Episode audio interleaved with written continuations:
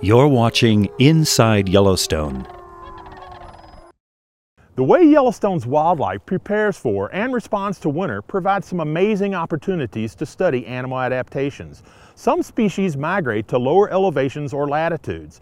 Some species are able to stay here due to adaptations. A subset of those hibernate for the winter, and hibernation is one of the most fascinating adaptations in nature. Marmots, ground squirrels, and some mice here in Yellowstone begin preparing for winter almost as soon as summer begins. A stash of nuts, roots, seeds, and other plants will be needed along with a good layer of fat just to survive the winter. These animals are considered deep hibernators. When deep hibernators den, they quickly fall into a dormant state.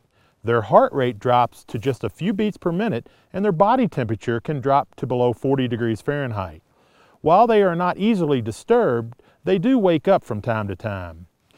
During these active periods, deep hibernators eat, drink, urinate, and defecate before returning to a dormant state. Hibernation is different for Yellowstone's bear population. By August, they are in an overeating phase called hyperphagia.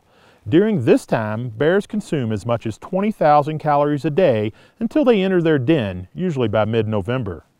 There's a black bear den I've been watching in the woods near here. A bear will take weeks to drop into a deep slumber, but an undisturbed bear could remain that way for months. A bear's heart rate drops like other hibernators, but their body temperature only drops a few degrees.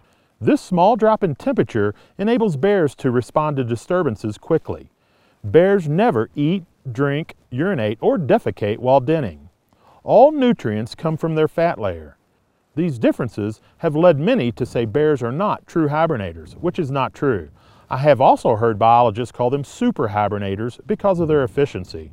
Scientists have identified an opiate-like substance in hibernators that could revolutionize human organ transplants.